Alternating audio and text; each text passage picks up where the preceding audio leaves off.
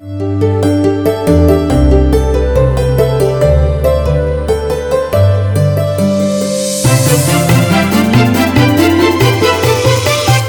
friends.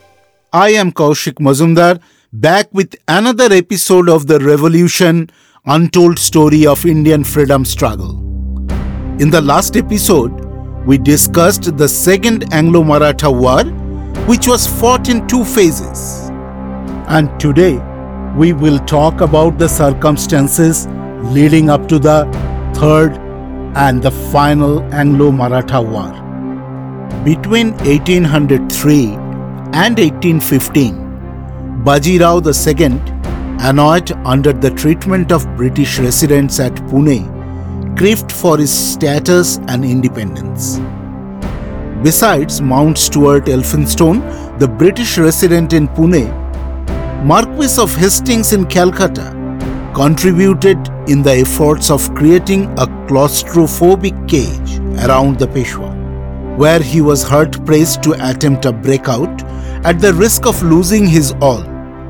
Elphinstone built an elaborate intelligence network so that every step of Peshwa would be reported to the resident. Even many chiefs of the Peshwa's own realm conspired against him to secure favors from the English. The Peshwa began to think of ways to escape his gilded cage under the watchful Elphinstone. As there was barely any concept of India in the mind of Indians, it would be too early to say this was a vision of an independent India. However, it was certainly a quest for an independent Maratha power as it existed before 1803. And this led to the Third Anglo Maratha War. Bajirao II was inspired to walk this path by his commander in chief, Bapu Gokhale, the last true military commander of the Maratha Empire, and Trimbakji Dengle, who rose from a footman to a trusted aide by sheer loyalty to the Peshwa, despite his many indiscretions. Several Maratha leaders were now under British control of protection. The British had an arrangement with the Gaikwad dynasty of the Maratha province of Baroda to prevent the Peshwa from collecting revenue in that province. Bajirao's differences with the Gaikwads were going out of hand over the payment of long standing dues, and the British would not help Bajirao with the same. Gaikwad sent an envoy to the Peshwa in Pune to negotiate a dispute regarding revenue collection. The envoy, Gangadhar Shastri, was under British protection when he was murdered at Pandharpur in 1815. The British resident, Mountstuart, placed the blame on the Peshwa's chief aide, Trimbakji Dengle. Elphinstone pressurized the Peshwa to hand over Trimbakji and he was imprisoned in an English prison at Thane. With this, relation between Peshwa and Elphinstone plumped to new depths. As the relations with English were deteriorating rapidly, Peshwa sent emissaries to Sindhia and further to Nepal. Ranjit Singh of Punjab, Bharatpur, Jodhpur, Machari, Kashmir, as well as Pindari leaders like Mir Khan. Letters were being sent to every ruler approachable, and calls were made to join in a general rebellion to throw the English out. Also, Peshwa tried to form a confederacy of the Maratha chiefs against the English. He roped in the support of the Pathan chief Amir Khan and the Pindaris the British continued to foist one humiliating treaty after another on the Marathas. But the English were alert. They intercepted many of these messages and prepared their own counter strategies. They monitored these diplomatic moves and increased the pressure on the Peshwa. He was forced to handing over his territories as well as severing all contacts with his one-time subordinates. In the midst of this, in September 1816, Trimbakji escaped from the prison at Thane. Trimbakji began gathering an army of Bhils, Ramoshis, and other tribes in the hill of Junnar north of Pune, while Bapu Gokhale, the Peshwa's able commander in chief, and perhaps the last Maratha general of note, began to plan a war against the English. On his part, the Peshwa used all his efforts and reserves to gradually build a huge army that was paid their salary well in advance.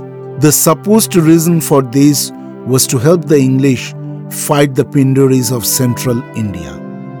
The Pindaris were irregular military raiders and hunters in the 17th through the early 19th century Indian subcontinent. Initially, they accompanied the Muslim army, later the Maratha army, and finally operated on their own. They were horsemen, foot brigades, and partially armed, creating chaos and delivering intelligence about the enemy positions to benefit the army they accompanied. In general, they were unpaid and their compensation was entirely the loot they plundered during the war. After the Second Anglo Maratha War, Shinde and Holkar had lost many of their territories to the British. They encouraged the Pindaris to raid the British territories. The Pindaris, who were mostly cavalry, came to be known as the Sindh Shahi and the Holkar Shahi after the patronage they received from the respective defeated Maratha leaders.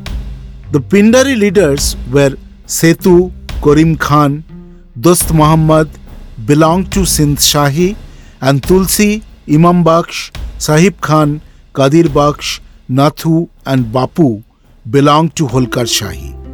The Pindaris were a major resource for the Marathas, but they also created abuse where the Pindaris raided and plundered the alleys. They used to frequently raid villages in central India.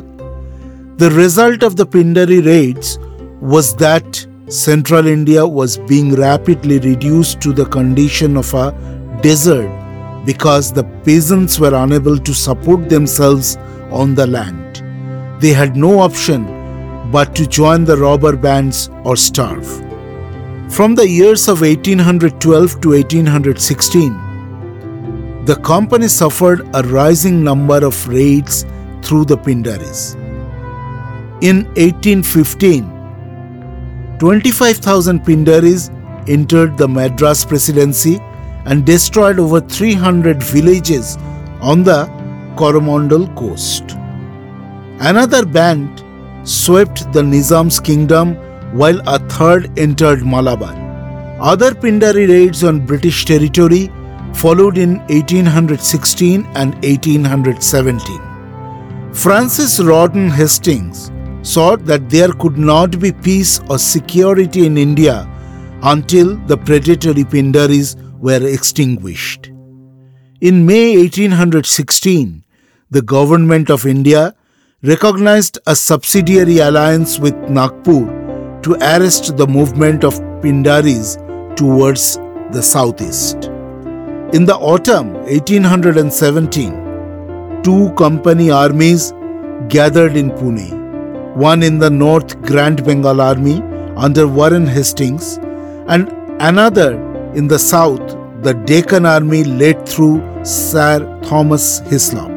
The plan embraced the surroundings of an estimated 30,000 Pindaris with a total British force of 120,000. Also, Elphinstone ordered Peshwa to bring his army in action against Pindaris. The British plan was to normalize relations with the Scindia, Holkar, and Amir Khan, who were known to be well disposed towards the Pindaris. Scindia was secretly planning with the Peshwa and the Nepal ministry to form a coalition against the British. His correspondence with Nepal was intercepted and eventually was forced to enter into a treaty by which he pledged to assist the British against the Pindaris. Diplomacy, pressure, and the Treaty of Gwalior kept Scindia completely out of the Third Anglo Maratha War. Amir Khan disbanded his army. In return, he was made the Nawab of Tonk. He sold his guns to the British and agreed to prevent predatory gangs from operating from his territory. The attack on the Pindaris was carried out as planned. The Pindaris were attacked and their homes were surrounded and destroyed. General Hislop attacked and drove the Pindaris beyond the Narmada River, where Hastings was waiting with his army. Karim Khan surrendered to the British and was given lands in Gorakhpur. All the principal routes from central India were occupied by British units. The Pindari forces were completely broken and scattered, could not stand against the regular troops. The Pindari chiefs were reduced to the condition of hunted outlaws. The survivors rapidly dispersed over the country. The desperate Pindaris expected the Marathas to help them, but no one dared to give them even a place of shelter for their families.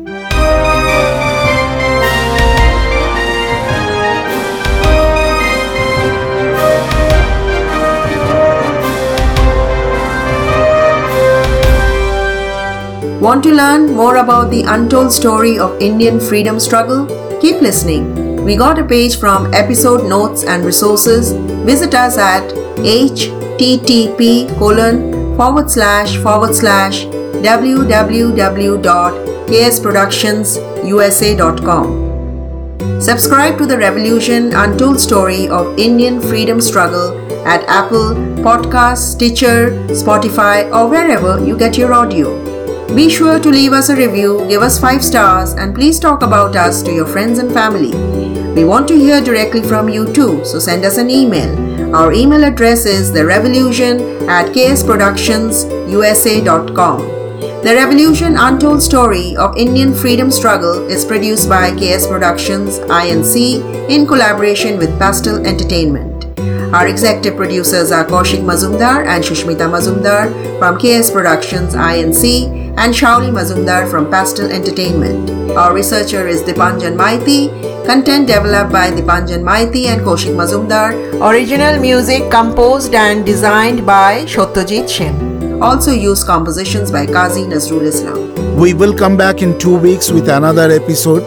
Next, we will tell you the story of Third Anglo Maratha War and its outcome. Till then, stay safe, stay healthy.